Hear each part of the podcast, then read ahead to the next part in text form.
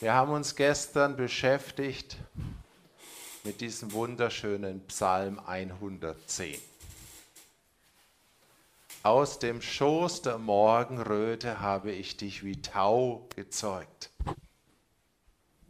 Oder ein Vers davor im Vers 2. Der Herr wird das Zepter seiner Herrschaft ausstrecken, herrsche inmitten deiner Feinde. Also, wenn wir uns diesen Psalm 110 angucken, da sehen wir kaum Dunkelheit drin, oder? Die Dunkelheit im Psalm 110 ist schlicht und ergreifend, dass der Herr sagt, inmitten deiner Feinde. Also es gibt was Dunkles in der Tat. Aber die Vision vom Psalm 110 ist eine absolute triumphierende. Und ich glaube, es ist so wichtig zu sehen, dass es einfach unterschiedliche Stellen in der Bibel gibt und dass es nicht gut ist, irgendeine, sagt es mal, Vision der Endzeit auf eine einzige Bibelstelle aufzubauen, sondern dass wir mehrere Bibelstellen brauchen und dass sie sich einander ergänzen, dass sie sich nicht unbedingt widersprechen, sondern dass sie sich einander ergänzen. Und das werden wir auch mit den anderen Bibelstellen sehen, die jetzt in diesen Tagen noch dran sind. Ich muss euch enttäuschen, es wird wahrscheinlich keine so fantastisch sein wie der Psalm 110. Äh, ich denke, das ist schon irgendwo ein Highlight. Äh, aber trotzdem gibt es noch ganz, ganz viel fantastische Bibelstellen. Matthäus 24 haben wir gehabt. Matthäus 24, es ist einfach so, zeigt auch ein Stück die dunkle Seite der Endzeit. Und heute kommen wir zu einem Text, äh, den ich irgendwo spontan hatte, als ich über diese Tage nachgedacht habe und ihn dann auch draufgeschrieben habe auf die Einladung. Das sind ein paar Verse aus Jesaja. Und zwar ist es Jesaja 65, die Verse 13 und 14, und ich lese sie einfach zuallererst mal vor. Darum, so spricht der Herr, Herr, siehe, meine Knechte werden essen, ihr aber werdet hungern.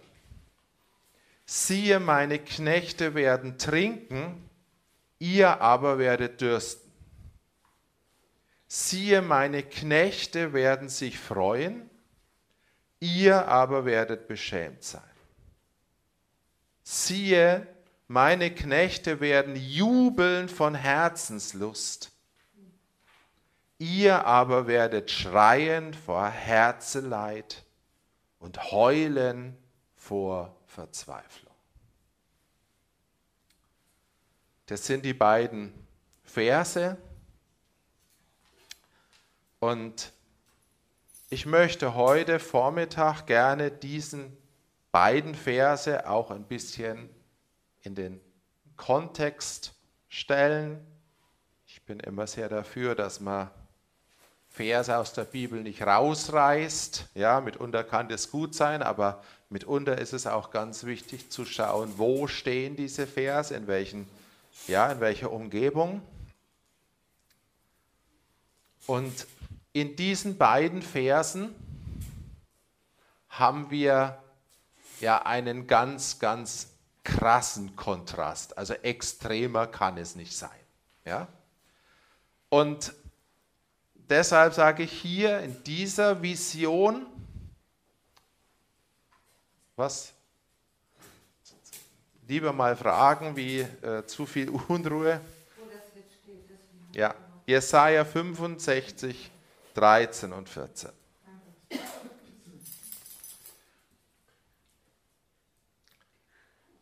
In diesen Versen hast du jetzt beides. Ja? Sag jetzt mal, äh, Matthäus 24 war ein bisschen eher die düstere Seite, obwohl ganz klar ganz starke Lichtmomente drin waren. Psalm 110 hast du ganz stark die Lichtseite, da ist die Dunkelheit nur am Rand und hier hast du jetzt beides. Du hast Licht und du hast Dunkelheit. Und so sehen wir, dass es einfach verschiedene Perspektiven ja, gibt. Und das wissen wir ja, je nachdem, wie du und von welchem Blickwinkel du was anguckst. Ist das eine groß, das andere klein? Oder ist es gleich groß? Oder ist es halt in, äh, in verschiedener Weise? Und deshalb ist es so wichtig, dass man einfach, sagt jetzt mal, ein was auch aus unterschiedlicher Perspektive betrachtet. Und natürlich, und da wollen wir dann hin.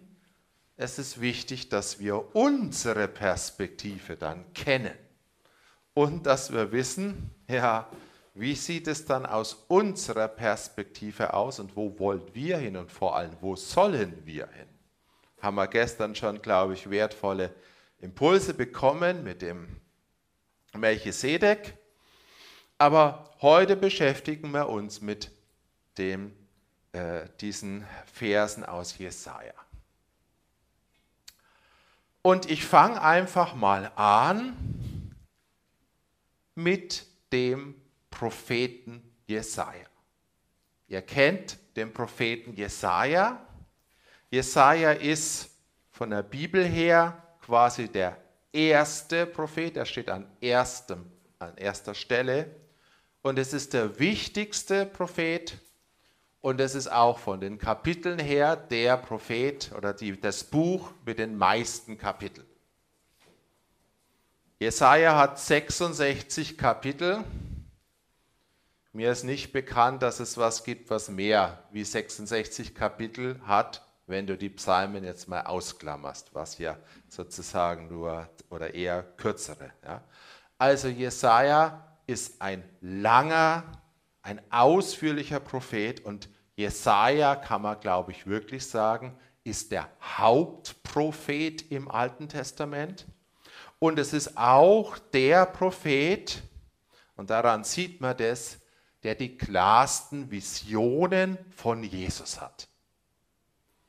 Ihr wisst alle, das berühmteste Kapitel vielleicht im Alten Testament, zumindest in der kirchlichen Tradition, ist Jesaja 53, wo der Prophet ganz klar den Kreuzestod sieht, wo es drin heißt, er lud sich auf unsere Krankheiten, er wurde zerschlagen um unsertwillen, ja, diese ganzen ja, äh, Stellen, die einfach ganz krass eine Sicht sind auf den leidenden Messias, ja, auf den Kreuzestod.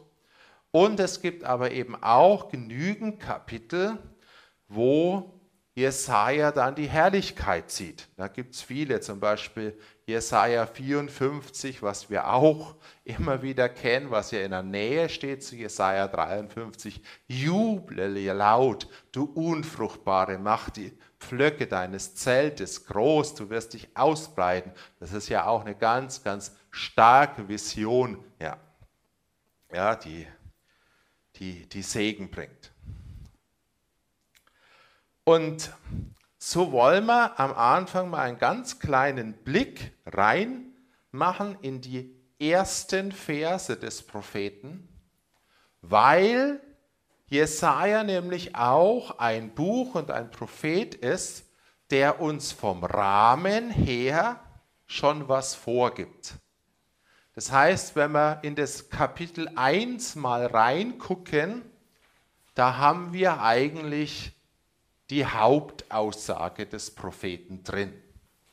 Und die werden wir dann nämlich genau in Jesaja 65 sehen. Und deshalb ist es wichtig, dass wir da mal ganz nach vorne reingucken. Ich lese mal Jesaja 1, Vers 1.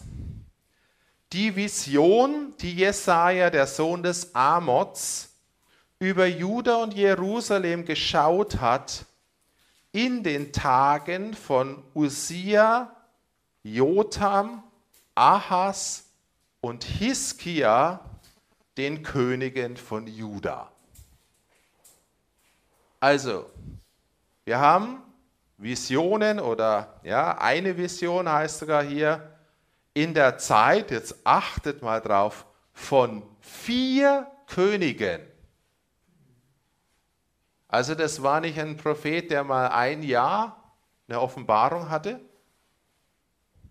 das gibt es im Alten Testament auch, kleine Propheten, ja, oder eine spezielle äh, Geschichte, Jona zum Beispiel, obwohl das vom alttestamentlichen Frage ist, ob der zu den Propheten gehört, aber egal. Also es gibt so diese, diese kleinen und es gibt hier einen, der hat über vier Könige in der Zeit quasi sein Amt gehabt. Und ich wollte es dann mal wissen, weil da bin ich immer neugierig. Es gibt ja lange Könige und es gibt kurze Königszeiten. Ja? Also wenn jetzt Jesaja in der Zeit gerade in England gelebt hätte, dann wäre er mit einem Jahr wahrscheinlich auch schon ganz gut hingekommen, aber es war so nicht. Usia 768 äh, 86 bis 746, 40 Jahre. Der nächste Jotam, das überschneidet sich teilweise auch ein bisschen, weil das manchmal war so eine Co-Regentschaft, ja, war ja sozusagen eine, auch eine Erbdynastie. 756 bis 741, Ahas 742 bis 725, und Hiskia 725 bis 696. Wenn du jetzt die ganze Zeit dieser vier Könige nimmst, ist es 786 bis 696.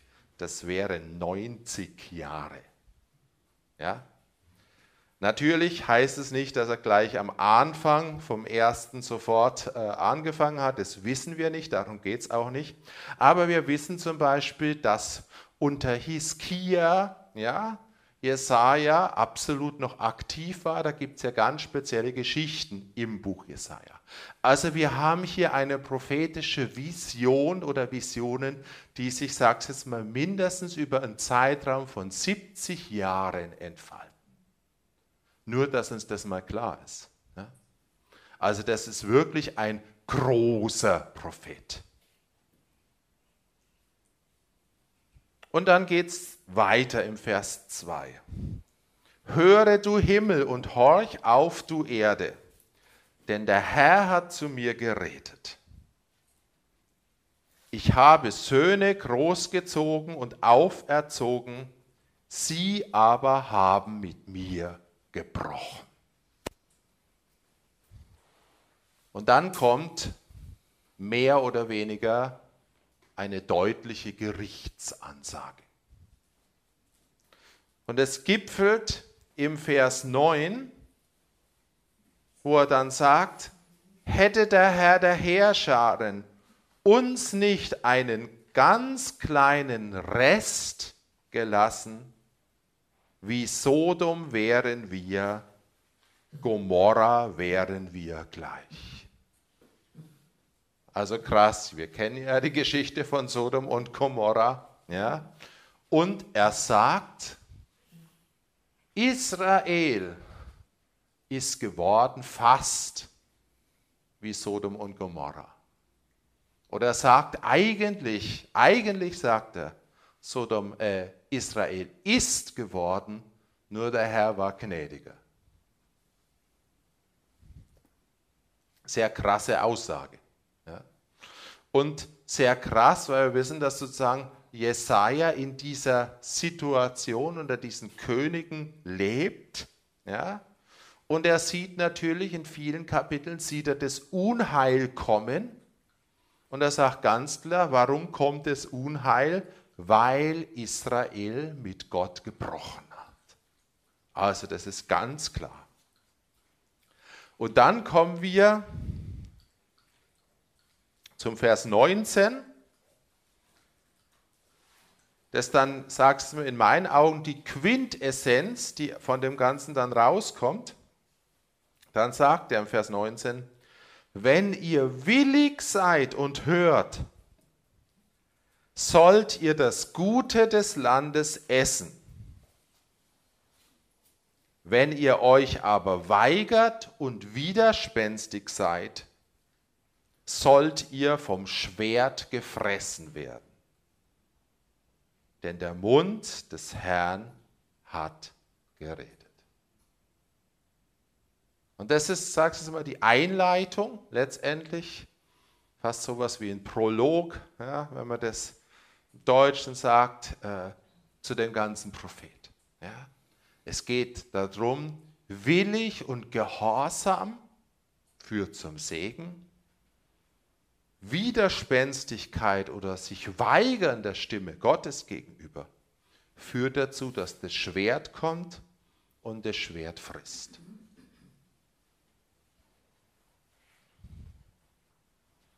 ist also eine deutliche Botschaft der Entscheidung. Wie entscheiden wir uns, beziehungsweise in dem Kontext natürlich, wie entscheidet sich Israel oder wie entscheiden sich, das ist auch nochmal sehr, sehr wichtig, die einzelnen Israeliten, also der Einzelne. Und von diesem Motiv, ja, dieser Entscheidung von äh, entweder Segen oder Gericht, geht Jesaja die ganze Zeit letztendlich nicht weg. Wenn du am Schluss dann kommst zum Kapitel 66, also zum letzten Kapitel, nehme ich auch nochmal in Vers 66, 15.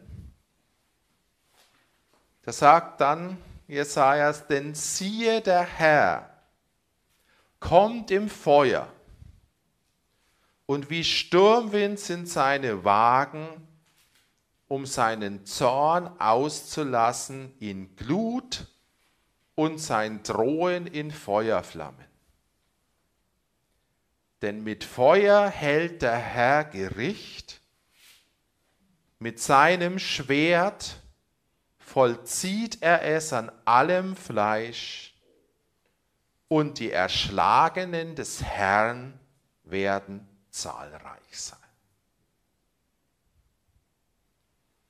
Vielleicht ist uns dieses Motiv auch, sag es mal, bekannt. Das ist nämlich erwähnt das Gericht im Feuer. Das greift dann auch der zweite Petrusbrief oder die Petrusbriefe auf. Ja.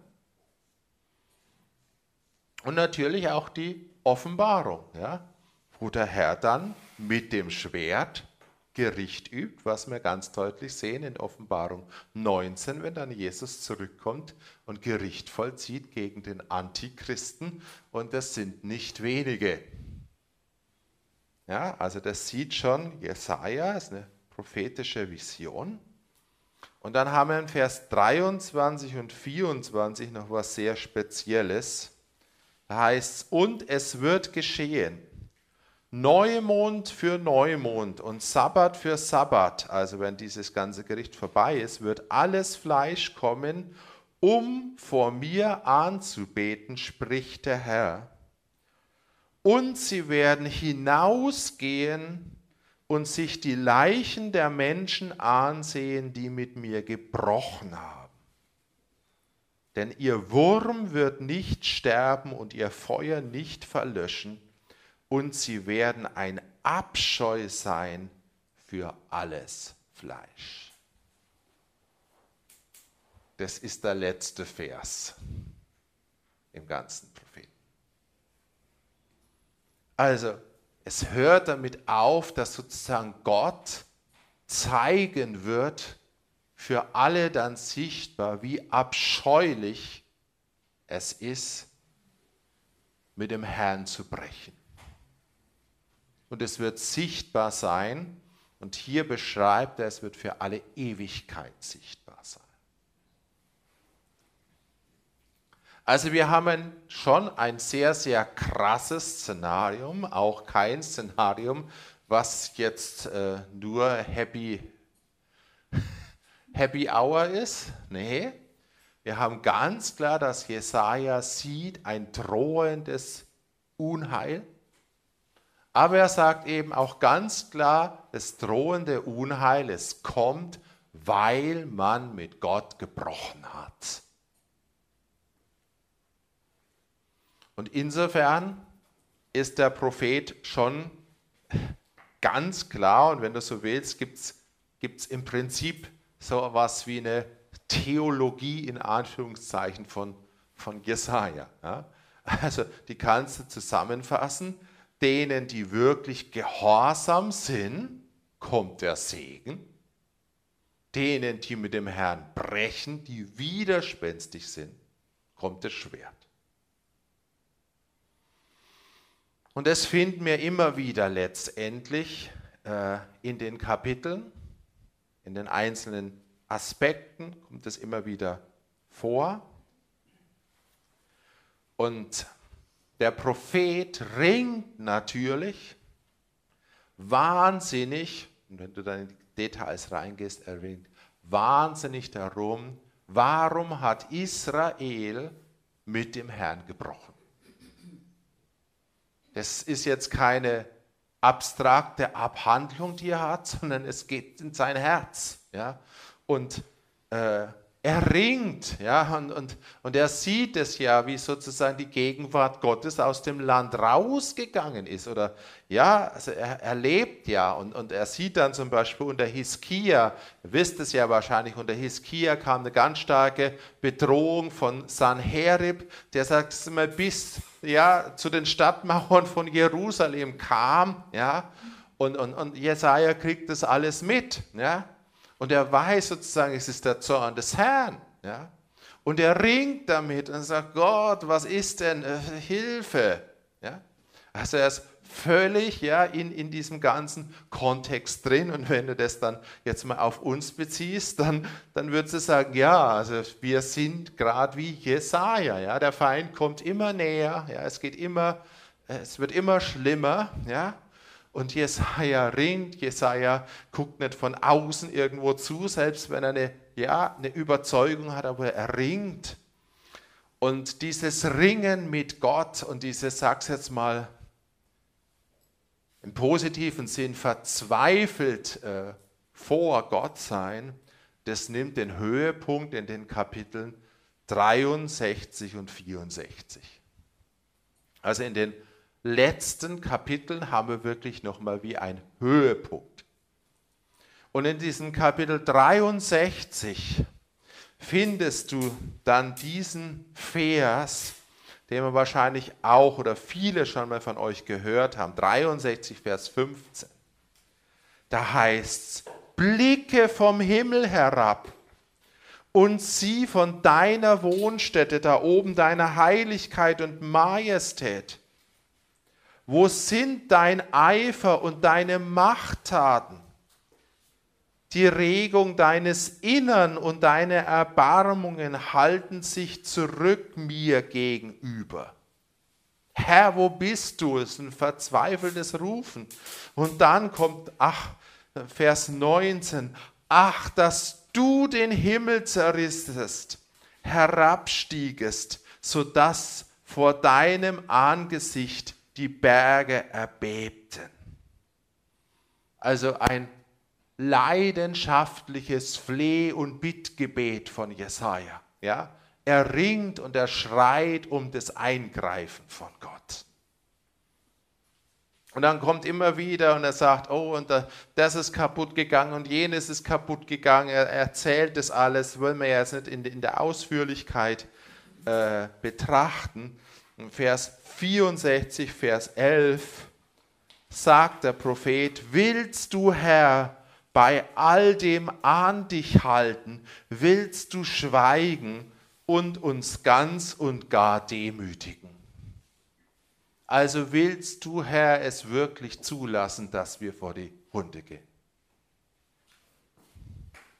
Ich glaube, mit dem Gebet könnte man uns in unserer heutigen Zeit oft eins machen.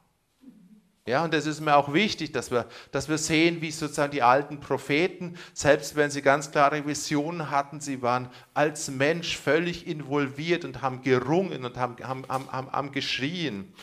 Ja, und ich finde es auch total wichtig, dass wir die verschiedenen, sag's jetzt mal, Ansätze oder Möglichkeiten sehen, wie wir in unserer Zeit mit manchen Sachen umgehen können. Ja? Hier haben wir dieses Ding, ein leidenschaftliches Bittgebet, ein Flehen, ein Ringen. Ja, Herr, das kann's doch nicht sein, tu doch was. Das ist keine Glaubenstheologie. Ja, und trotzdem ist es was, was in der, in der Bibel ganz viel Raum hat. Selbst bei den größten Glaubenshelden, wie vielleicht den David. Und wir müssen einfach sehen, dass es verschiedene Aspekte gibt. Und manchmal, also zumindest in meinem Leben, da bin ich nicht der Glaubensheld, dann mache ich da nicht super und der Herr und ich proklamiere und wenn ich es einfach durchproklamiere, dann geschieht's. Manchmal bin ich mit den Umständen verzweifelt. Und es darf sein. Und es muss Raum haben. Ja? Es darf nicht überhand nehmen. Das ist das, dann wird es auch wieder, ja. Aber es darf Raum haben und dann müssen wir zum Herrn schreien können. Und das findest du im Neuen Testament einfach ganz breit. Dieses Bittgebet, dieses Flehgebet hat einen riesigen Raum in der ganzen Bibel. Und so gerne ich es liebe, diese proklamative Kraft seines Wortes, die wir zum Beispiel gestern beim Psalm 110 gesehen haben. Ja? Ein Psalm von David, Psalm 110 kannst aber einen anderen Psalm von David nehmen, da ist er ganz anders drauf. Und da jammert er und da schreit er auch nur zu Gott. Und das eine gegen das andere auszuspielen, ist einfach nicht gut. Und wenn du hier in diese Kapitel reingehst, ja, von Jesaja, dann kannst du fast das Gefühl haben, sag's jetzt mal so, zumindest bei den Visionen von Jesaja ist es so, dass dieses Ringen und dieses Herr und du kannst es doch nicht zulassen und äh, tu doch was, tatsächlich eine Erhörung findet. Eben auch so wie bei David, Psalm 22. Ja, irgendwann, als er geschrien hat, kommt plötzlich was in ihm rein und sagt, ich will deinen Namen bekannt machen in der Gemeinde. Psalm 22, was ist das? 22 oder sowas, glaube ich, ja. Also mitten im Psalm wechselt die Stimmung. Und auch hier mitten in dem ganzen Propheten, ja, wo er sozusagen die Not des Volkes vor Gott bringt, die Not der gerade jetzigen Zeit, auch die Not der jetzigen, mal konkret sagen, der jetzigen politischen Zeit, da war Sanherib, ja, der große äh, König äh, vor den Toren von Jerusalem. Und sie haben gebetet, du findest ja diese, diese Geschichte, und dann kam ein Engel und Sanherib musste abziehen. Ich erzähle das jetzt kurz, weil ich glaube, dass es dazu passt. Weil Sanherib hat ihr einen Drohbrief quasi geschrieben. Gesagt, wer seid denn ihr, ja, mit eurem Städtlein da oder sonst so weiter, und ich werde euch platt machen. Ja, einen richtigen Drohbrief. Und vor ein paar Wochen hat unser Martin Wilhelm in Sinsheim über diese Stelle mit Sanheribs Drohbrief und wie Jesaja damit umgegangen ist, beziehungsweise Hiskia, ja, die sind ja gemeinsam in den Tempel und haben diesen Drohbrief vor Gott gelegt.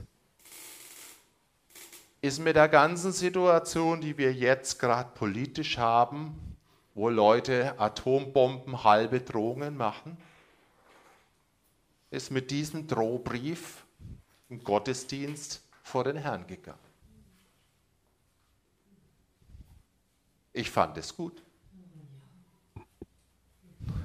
Und er hat dann gesagt, und im Namen Jesus binde ich jetzt jede Macht, die eine Atombombe schmeißen will, sondern er ist vor den Herrn gegangen und er hat es hingelegt. Deshalb, diese Propheten, die sind brandaktuell und sie sprechen in unsere heutige Zeit hinein. Aber ich will jetzt zum Kapitel 65, weil da wollen wir hin. Ja, aber der Kontext ist, glaube ich, wichtig, damit Sie sozusagen spüren, wie sich das ja entwickelt. Und nachdem Jesaja ringt, nachdem Jesaja viele Erfahrungen hat und wahrscheinlich auch diese Erfahrung mit Hiskia, wo dann der Engel des Herrn kommt, ja, und, Hiski, äh, und Sanherib vertreibt und Jerusalem gerettet ist. Dann schreibt er im Kapitel 65 am Anfang folgendes. Ich war zu erfragen für die, die nicht nach mir fragten. Ich war zu finden für die, die mich nicht suchten. Ich sprach, hier bin ich, hier bin ich, zu einer Nation, die meinen Namen nicht anrief. Ich habe den ganzen Tag meine Hände ausgebreitet zu einem widerspenstigen Volk, zu solchen, die auf dem Weg, der nicht gut ist, ihren eigenen Gedanken nachlaufen. Und plötzlich in dieser ganzen Situation zeigt sich Gott. Gott kommt. Gott handelt. Und dieses Handeln Gottes ist aber noch mal ganz anders, wie man es vielleicht dachte, wie man es vielleicht erwartet hat. Gott kommt, zeigt sich und es finden ihn Leute, die ihn nicht gesucht haben. Und die anderen, die widerspenstig sind, für die Jesaja vielleicht eigentlich gebetet hat, die finden ihn trotzdem nicht, obwohl er sich so mächtig erweist, weil sie immer noch widerspenstig bleiben. Diese beiden Verse sind die Grunderfahrung von Paulus mit Israel. Gott ist mächtig gekommen in Jesus und erlebt, wie viele Heiden, die nichts von Gott wissen wollten, plötzlich Jesus kennenlernen und er sich mächtig unter den Heiden, unter den Nationen erweist, ja, und die seine Hand annehmen und begeistert sind und errettet werden. Und wenn Paulus mit derselben Botschaft zu Israel gegangen ist, ich bin jetzt kein äh, Antisemit, keine Angst, ja, dann haben sie ihn abgelehnt, haben ihn rausgeschmissen, haben ihn verfolgt. Und trotzdem hat Gott sich mächtig erwiesen. Aber Gott konnte sich nicht mächtig erweisen bei einem widerspenstigen Volk, weil es einfach nicht geht. Widerspenstigkeit verhindert Gottes Wirken. Und ich glaube, so wie Jesaja die Erfahrung gemacht hat, und wenn wir jetzt, und ich glaube, viele von euch haben in diesen Situationen, in denen wir jetzt gerade sind, sicherlich schon Gott angefleht und angeschrien, äh, um eine Erweisung, dass er was tut. Und ich glaube, dass Gott anfängt zu handeln und viele finden Gott, aber die Kirche lehnt ihn nach wie vor ab.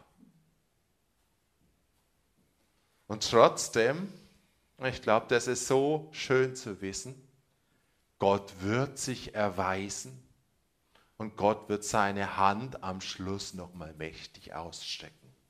Und viele werden die Hand ergreifen.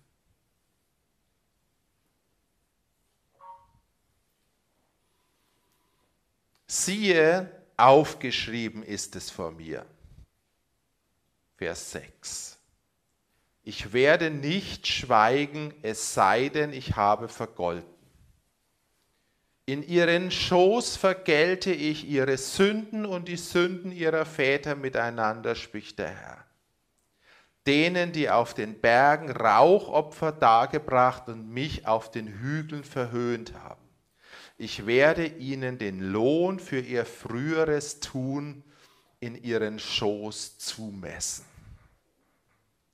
Gott sagt, es gibt einen Tag, der aufgeschrieben ist vor ihm, wo vergolten wird, wo sozusagen alles Negative, was gesät ist, vergolten wird.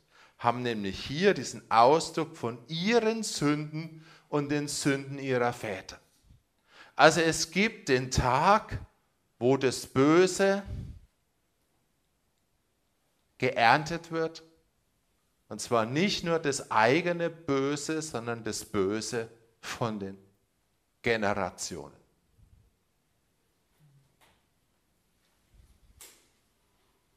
Und dann kann man diesen Tag kann man nicht wegmachen.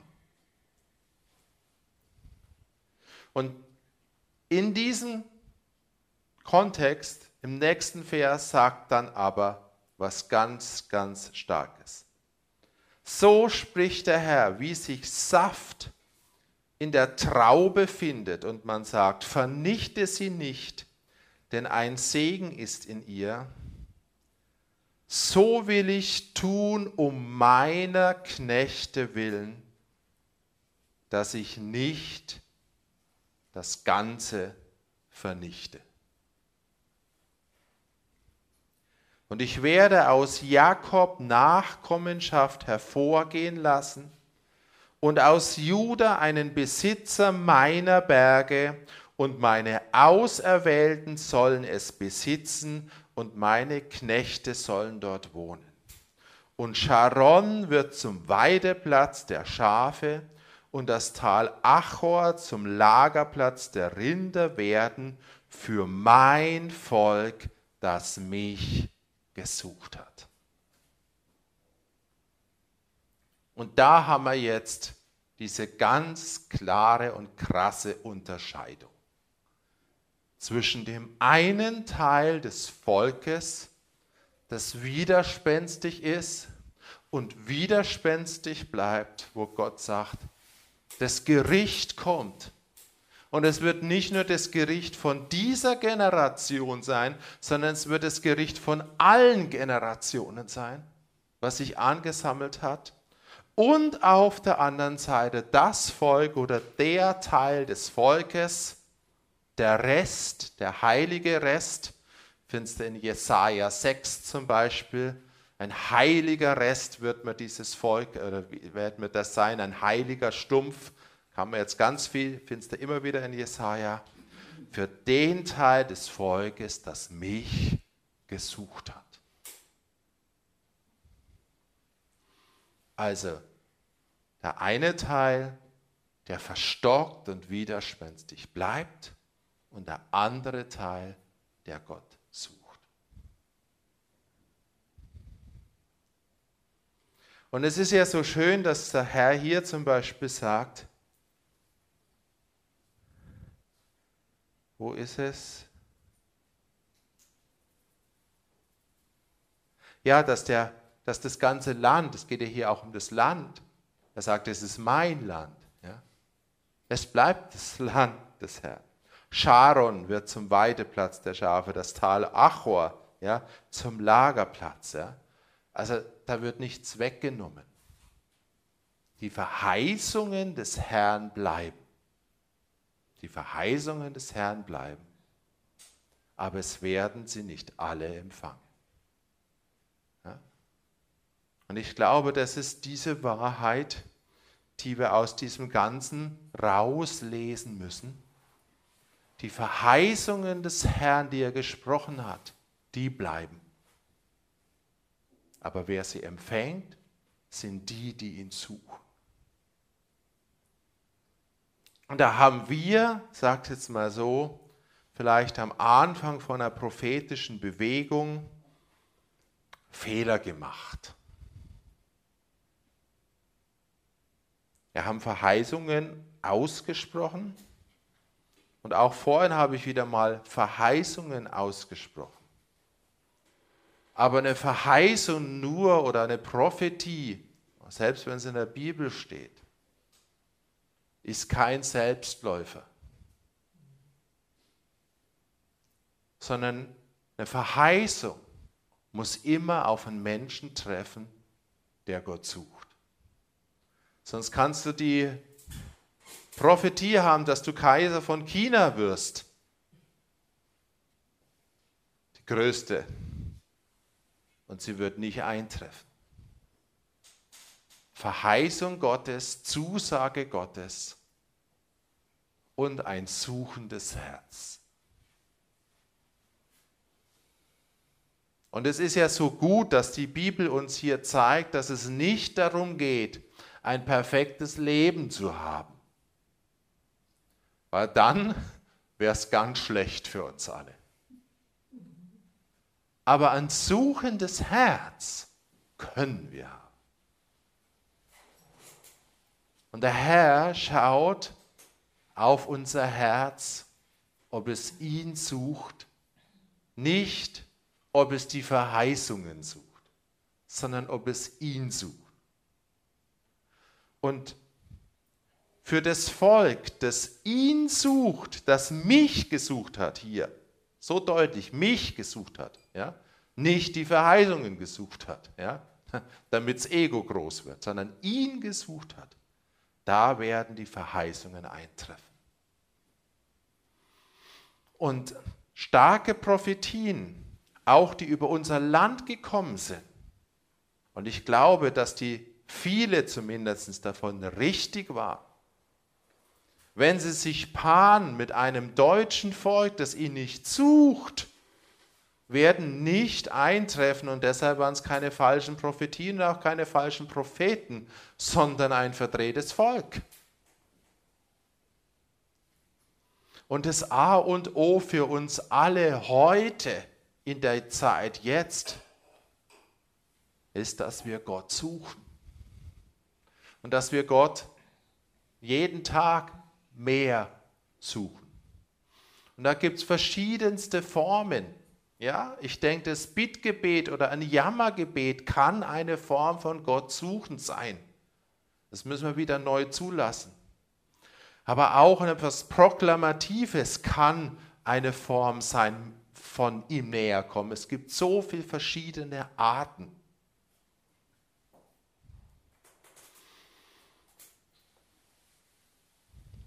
Aber wenn das Volk ihm nahe kommt, dann werden die Verheißungen in Erfüllung gehen. Und wenn nur ein Teil des Volkes ihn wirklich sucht, und ich sage jetzt mal ein Teil des Volkes Deutschland zum Beispiel, dann werden Gottes Verheißungen für diese Nation mit diesem Teil in Erfüllung gehen. Und, so leid es mir tut, Der andere Teil wird auch Zerstörung erleben. Weil das ist da drin. Es geht um die Frucht. Es geht um die Ernte. Und alles Negative, was gesät ist, wir werden das diese Woche noch mal ganz deutlich haben bei dem Gleichnis von Matthäus mit dem Weizen und dem Unkraut. Alles Negative wird geerntet werden und alles Positive wird geerntet werden. Nur die Frage, auf welcher Seite wir sind. Ja? Empfangen wir die positive Ernte, empfangen wir die negative Ernte. Hier am Ende von Jesaja sagt Jesaja, ich werde sozusagen vergelten, die Ernte wird kommen, die Ernte der jetzigen Generation und der Generation vorher. Die ganze Ernte.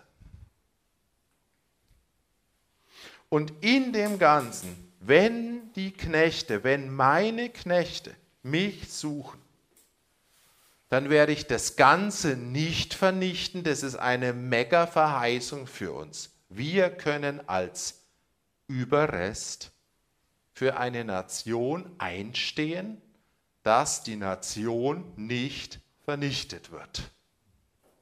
Das ist auch wichtig, dass wir das tun, dass wir es glauben, dass wir es tun. Ja? Warum hat Abraham gebetet bei Sodom und Gomorra? Er suchte zehn Gerechte, die für die Stadt einstehen. Er fand sie nicht. Wenn Gott genügend findet in Deutschland, die für diese Nation einstehen, wird er diese Nation verschonen. Das ist das Wort Gottes. Punkt. Ich hoffe, er findet genug. Ich weiß es nicht. Ich kann es nicht einschätzen.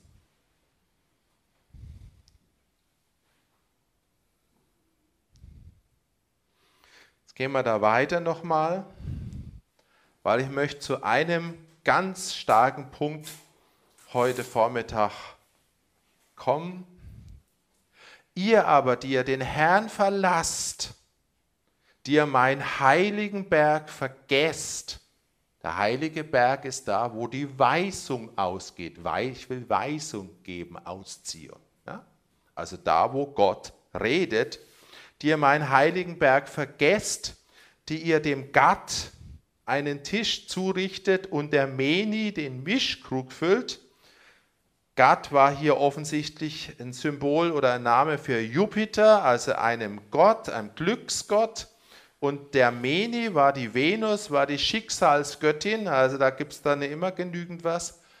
Also die Leute, die irgendwas anders suchen, sagt hier der Prophet ganz klar, ich habe euch für das Schwert bestimmt und ihr alle werdet zur Abschlachtung in die Knie brechen, weil ich gerufen, ihr aber nicht geantwortet habt, weil ich geredet habe, ihr aber nicht gehört, sondern getan habt, was böse ist in meinen Augen und das erwählt habt, woran ich kein Gefallen habe.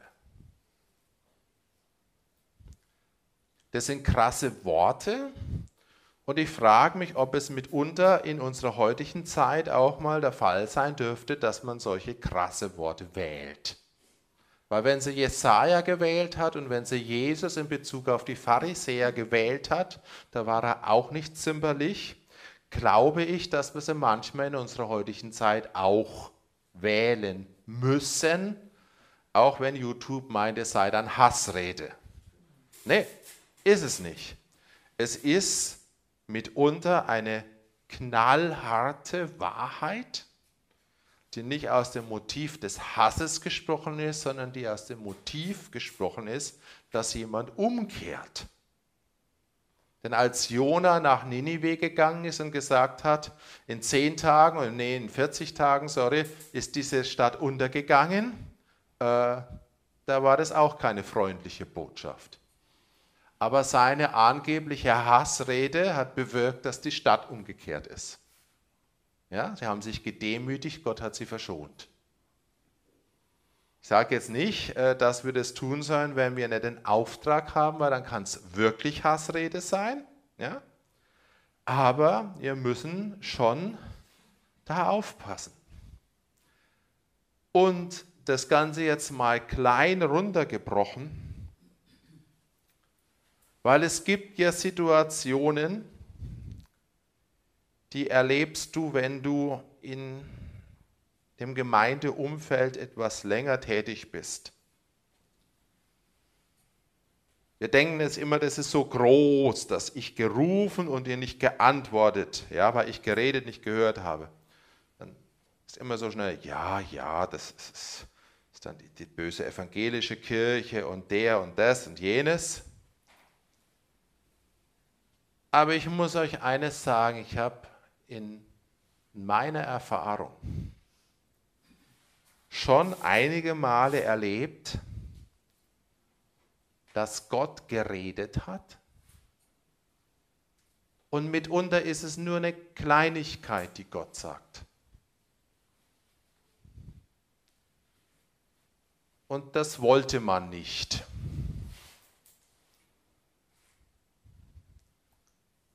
Und man wollte es nicht und man wollte es halt wieder nicht. Vielleicht hat Gott mal geredet, lasst es los. Ja, will halt nicht. Ja, so, unser Herz. Ja. Und es gibt ja immer solche Dinge, deshalb kann sich ja jeder vor Gott prüfen wenn Gott an einem Punkt klar geredet hat. Und du bist an diesem einen Punkt oder an diesem einen Pünktchen einfach widerspenstig. Und hast natürlich dann alle Erklärungen und alle Ausreden. Ich weiß, äh, was da dann alles kommen kann. Die letzte Ausrede ist dann, dass Gott nicht geredet hat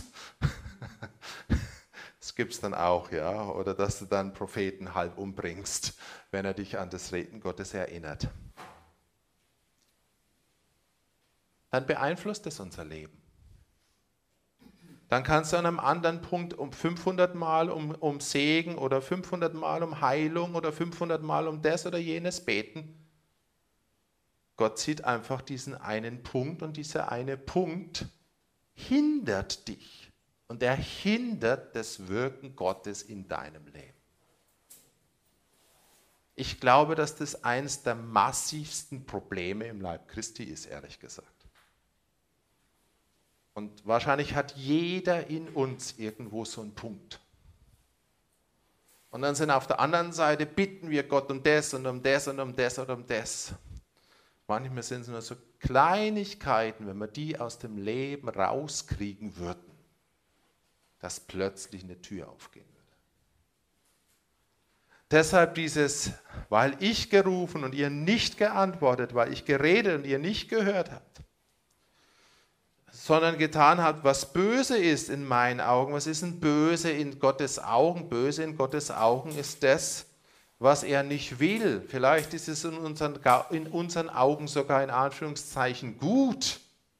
Das ist hier nicht primär moralisch. Ja? Böse ist das, was Gott nicht möchte.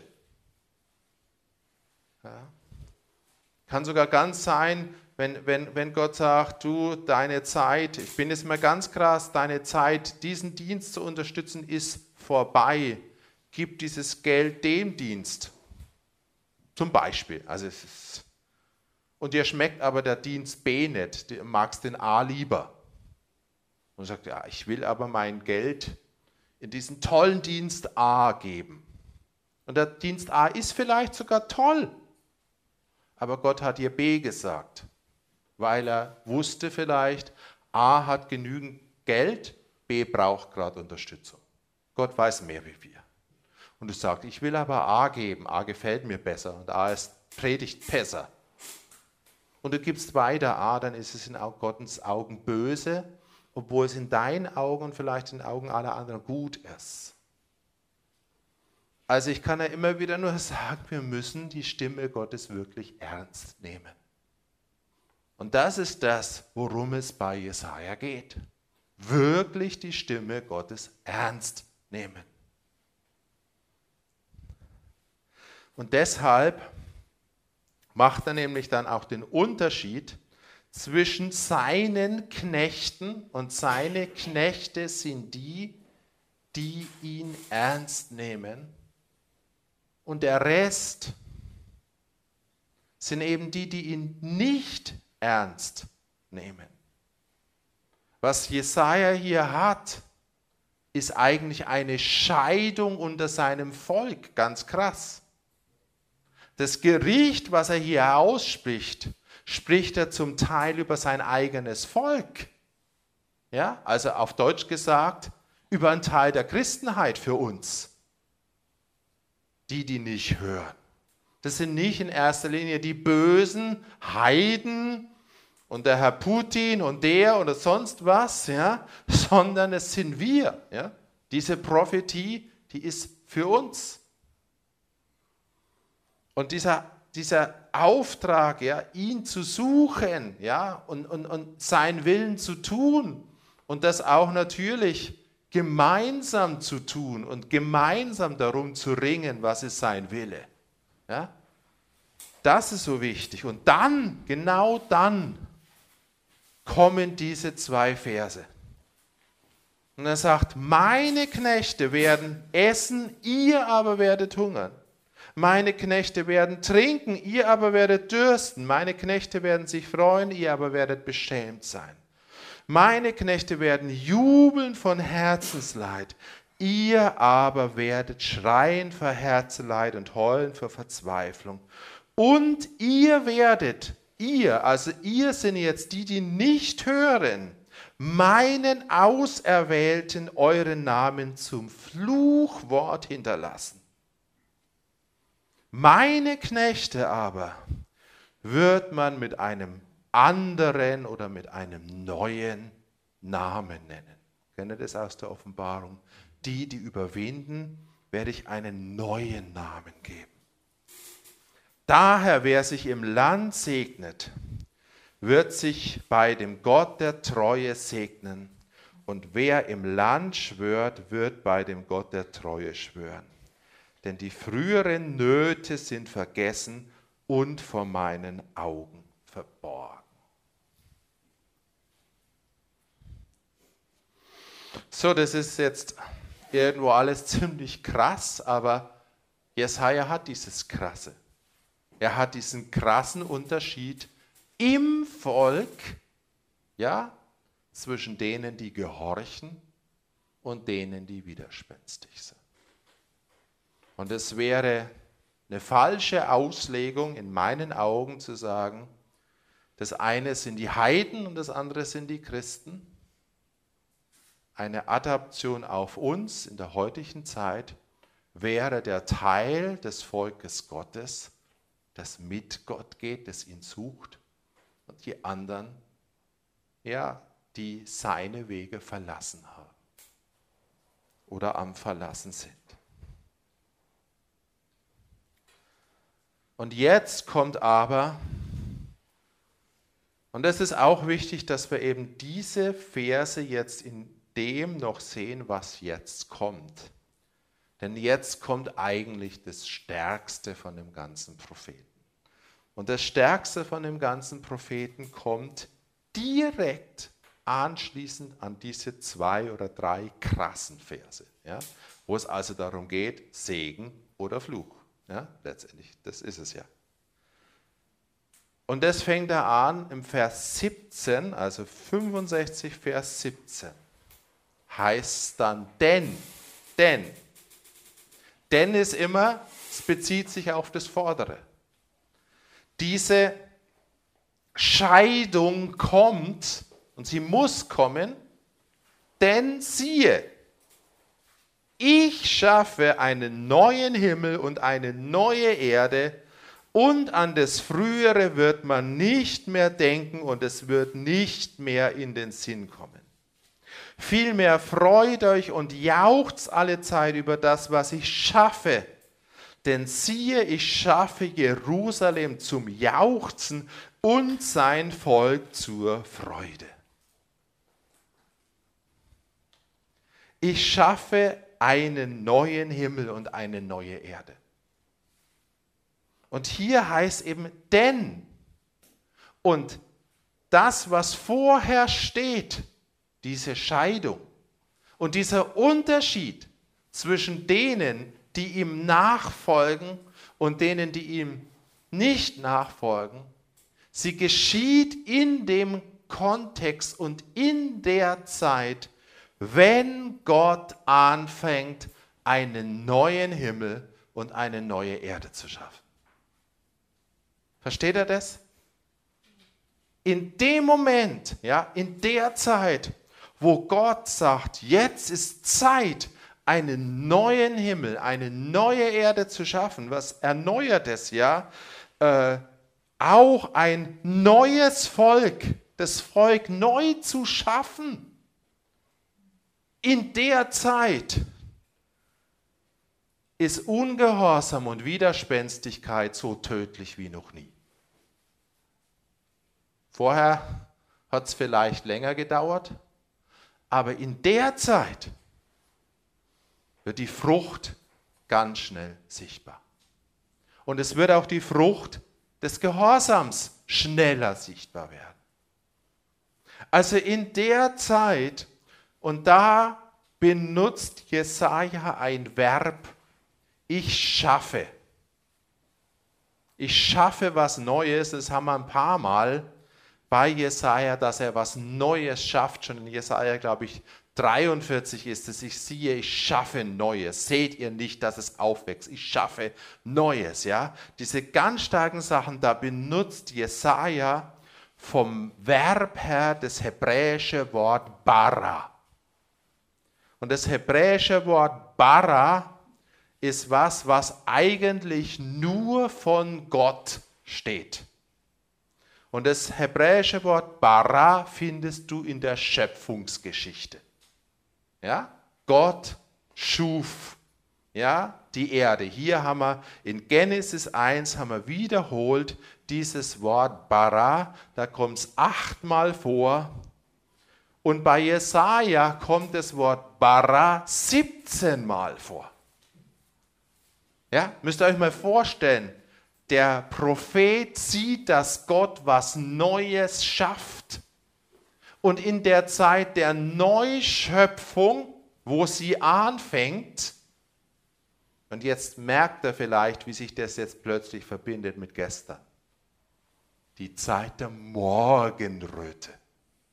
Die Zeit der Morgenröte ist die Zeit der Neuschöpfung. Da beginnt die Neuschöpfung. Oder Matthäus 24 haben wir es auch, die Zeit der Wehen. Ja, Darum geht es ja eigentlich in Matthäus 24. Ja, warum haben wir denn Wehen? Weil was Neues hervorkommt. Und genau in dieser Zeit geschieht genau das. Das heißt also, wenn die Schöpfung neu wird, wenn Gott ja, neu handelt, dann gibt es auf der einen Seite Segen, so krass wie noch nie, und auf der anderen Seite Gericht, und Fluch so krass wie noch nie. Und ich werde über Jerusalem jubeln und über mein Volk mich freuen. Und die Stimme des Weinens und die Stimme des Wegeschreis wird darin nicht mehr gehört werden. Heißt also, das sind ja zwei Verse danach, ja? Da redet er vorher von Herzeleid, von Schreien und Heulen, von Verzweiflung, ja? Aber am Ende der Neuschöpfung wird es davon nichts mehr zu hören sein. Aber in dem Prozess wird es zu hören sein. Und es wird dort keinen Säugling mehr geben, der nur wenige Tage alt wird und keinen Kreis, der seine Tage nicht erfüllte. Denn der Jüngste wird im Alter von 100 Jahren sterben und wer das Alter von 100 Jahren nicht erreicht, wird als verflucht gelten. Und es wird geschehen, ehe sie rufen, werde ich antworten. Während sie noch reden, werde ich hören. Wolf und Lamm werden zusammen weiden und der Löwe wird Stroh fressen wie das Rind und die Schlange Staub wird ihre Nahrung sein. Man wird nichts Böses und nichts Schlechtes tun auf meinem ganzen heiligen Berg, spricht der Herr. Also, das hier sind ja die Verse, die sozusagen das Pendant sind im Alten Testament zur Offenbarung 21, zum neuen Himmel. Ja? Und das ist auch die stärkste Vision mit im Alten Testament, die wir vom Neuen haben. Und deshalb ist es so wichtig, dass in dem Moment, wo das Neue kommt, ja, dieser Konflikt zwischen dem Alten und dem Ungehorsam und dem Widerspenstigen oder eben dem Gott suchen und in seinen Plänen mitzulaufen. Darum geht es ja. ja. Gott möchte das tun hier. Ja. Er ist gerade so auf dem Weg. Ja, gehe ich jetzt den Weg mit oder möchte ich in die andere Richtung gehen? Widerspenstig ist, ja, in die andere Richtung. Ja? Oder sag, ja Gott, du darfst dich jetzt aber nicht bewegen. Das haben wir jetzt hier schon 200 Jahre so gemacht, ich bleibe jetzt hier stehen. Das ist auch widerspenstig. Ja? Also in die Bewegung Gottes kommen und dann wird eben bevor alles neu ist und bevor Gott mit seiner Neuschöpfung zum Ende gekommen ist, wird das Neue mehr und mehr sichtbar werden unter denen, die mit ihm gehen. Ja? Und dann sind wir wieder am Anfang. Von dem, was der Prophet am Anfang gesagt hat. Wenn ihr willig seid und hört, werdet ihr das Gute des Landes essen. Wenn ihr euch aber weigert und widerspenstig seid, werdet ihr vom Schwert gefressen werden, denn der Mund des Herrn hat geredet. Das ist das, was ich vielleicht aus 70 Jahren prophetischen Dienst in der Zeit letztendlich ergeben hat. Ja? Und was Jesaja uns hinterlassen hat, ist ein riesiges Buch mit verschiedenen Aspekten, aber am Schluss ist diese Zeit von dem neuen Himmel, von dieser neuen Schöpfung Gottes und von einer Zeit, die direkt davor ist, was unsere Zeit ist.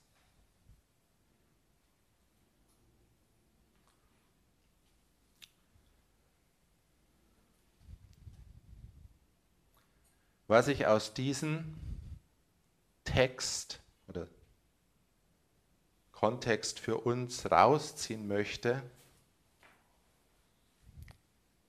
ist einmal das, dass es eine oder dass es verschiedene Zeiten gibt tatsächlich in der Bibel, wo dieses hebräische Wort bara verwendet wird.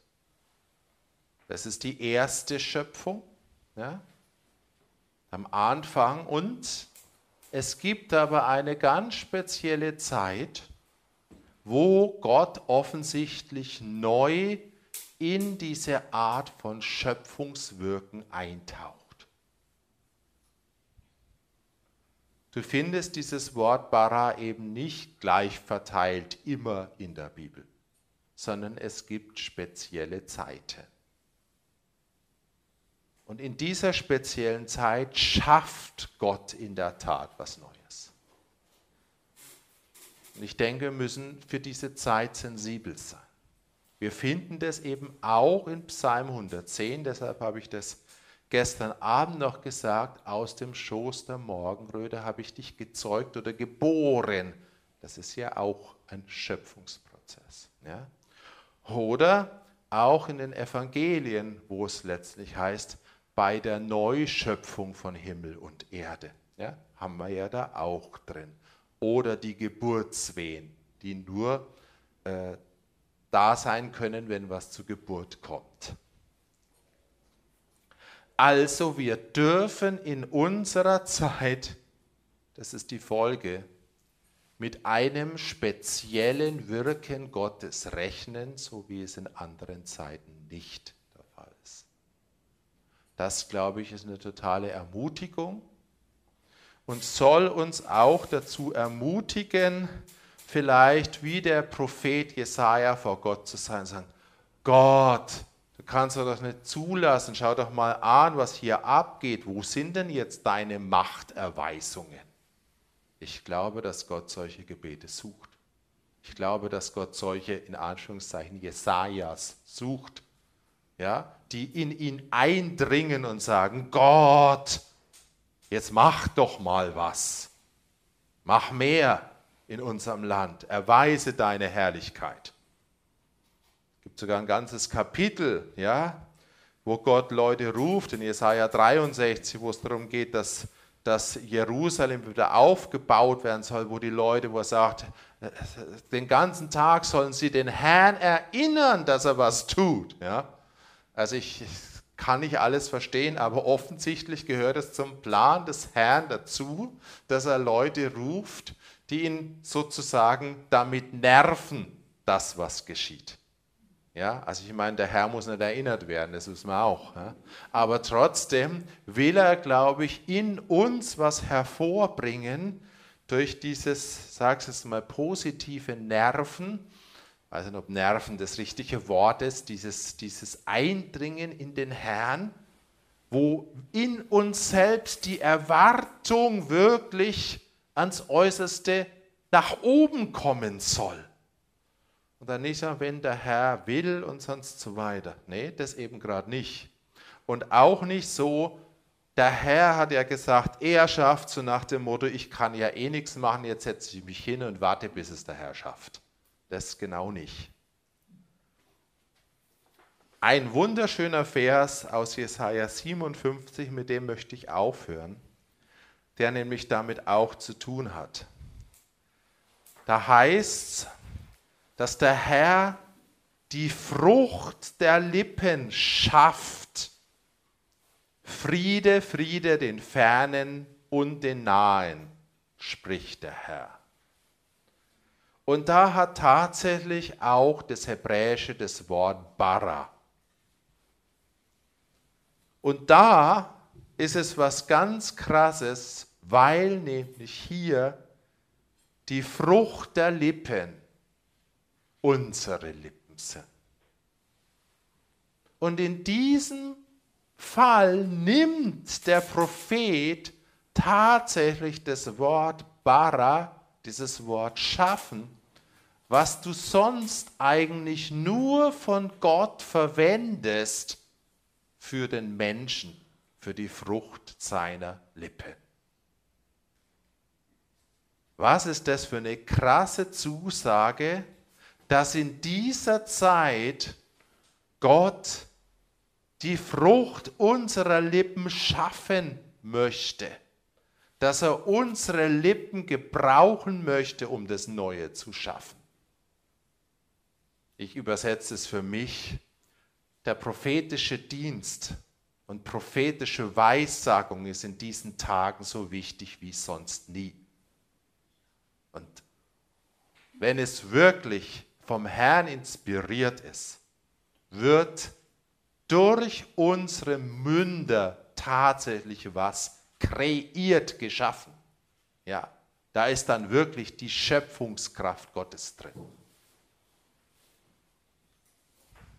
Stellt euch mal vor, wenn der prophetische Geist dieses Schaffens über uns alle käme und wir würden ein neues Deutschland eine neue Gemeinde, eine neue vollendete Gemeinde. Oder einen neuen Thomas, eine neue Susanne, eine neue Sabine und so weiter mit unseren Lippen hervorsagen, kreieren. Ich glaube, dass Gott sagt, das sollt ihr können.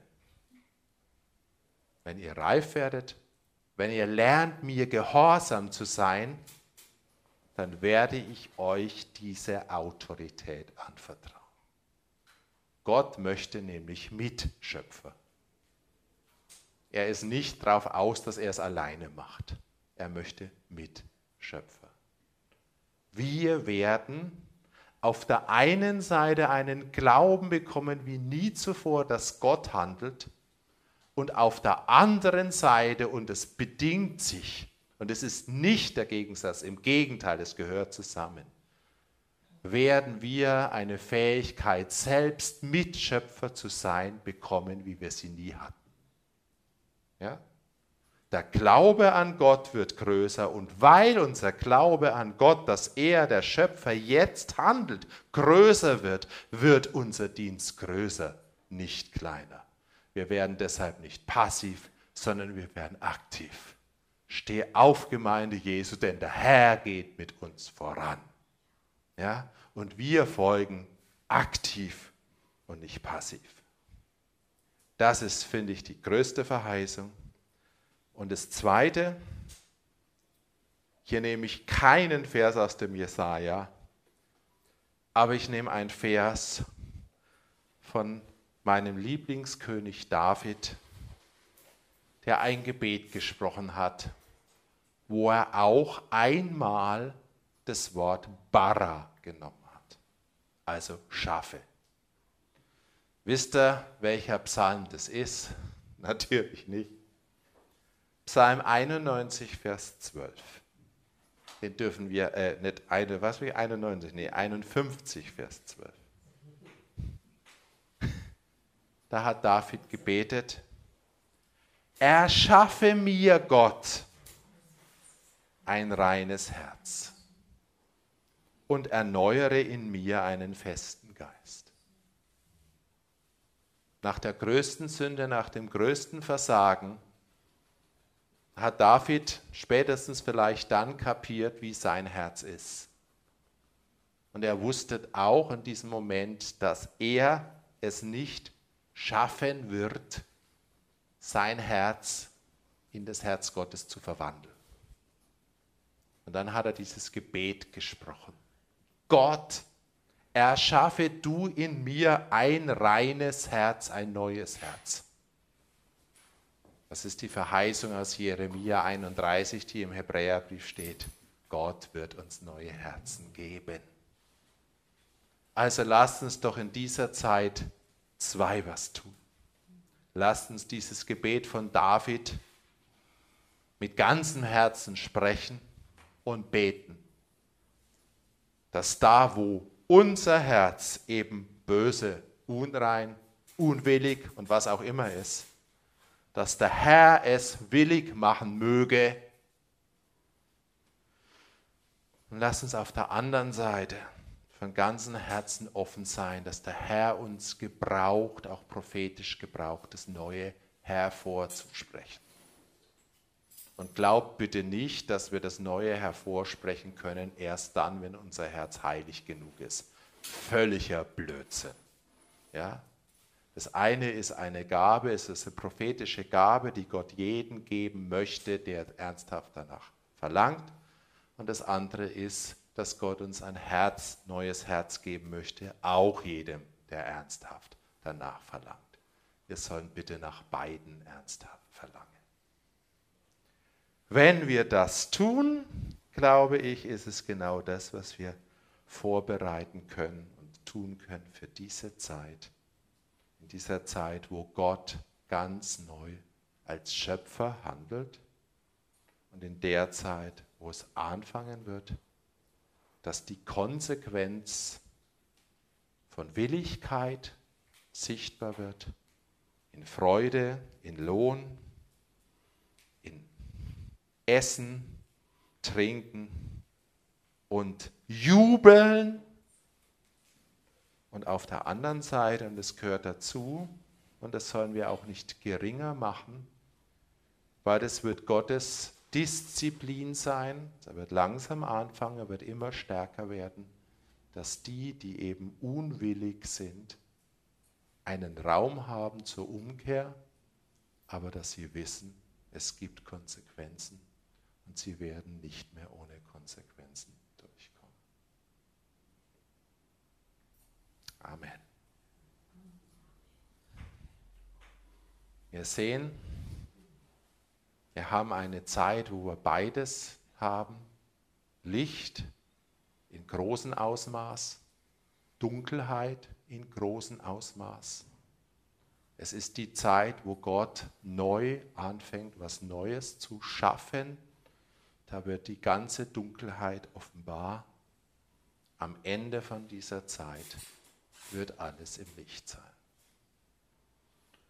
Und ich hoffe, ich ermutige uns alle, dass wir in der Zeit, wo wir jetzt sind, alles dazu beitragen, dass das Licht zunimmt.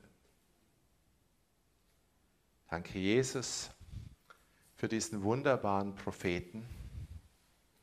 Danke, Jesus, dass uns dieser Prophet aber auch ganz klar zeigt, die Konsequenz von Gehorsam und die Konsequenz von Ungehorsam. Und danke, Jesus, dass uns dieser Prophet ermutigt, ja, auf ein neues Wirken, auf ein aktuelles Wirken Gottes zu hoffen und auch danach zu handeln, dir in den Ohren zu liegen, dass du neu handelst und gleichzeitig selbst all das zu tun, was wir tun können, was wir jetzt tun können, was du uns bereits gegeben hast, dass wir nicht es unter den Scheffel stellen, sondern dass wir alles, was wir haben an Gaben und an Kräften, dass wir es einsetzen. In Jesu Namen. Amen.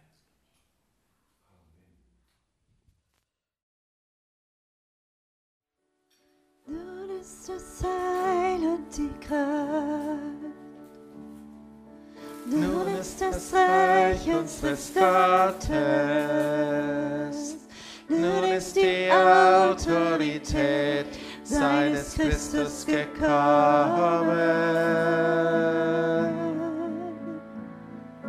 Nun ist das Heil und die Kraft.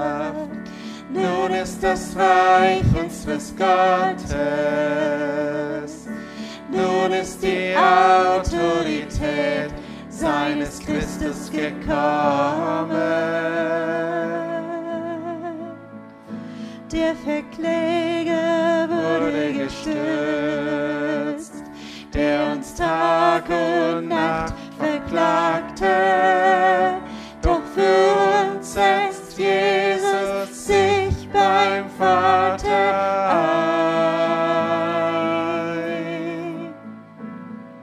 Nun ist das Heil und die Kraft. Nun ist das Reich unseres Gottes. Nun ist die Autorität seines Christus gekommen.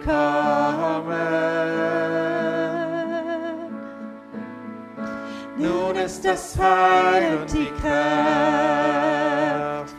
Nun ist das Reich unseres Gottes.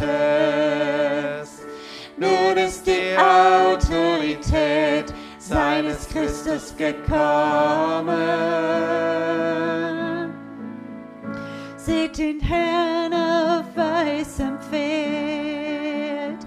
Er heißt treu, er heißt wahrhaftig. Und er kämpft und richtet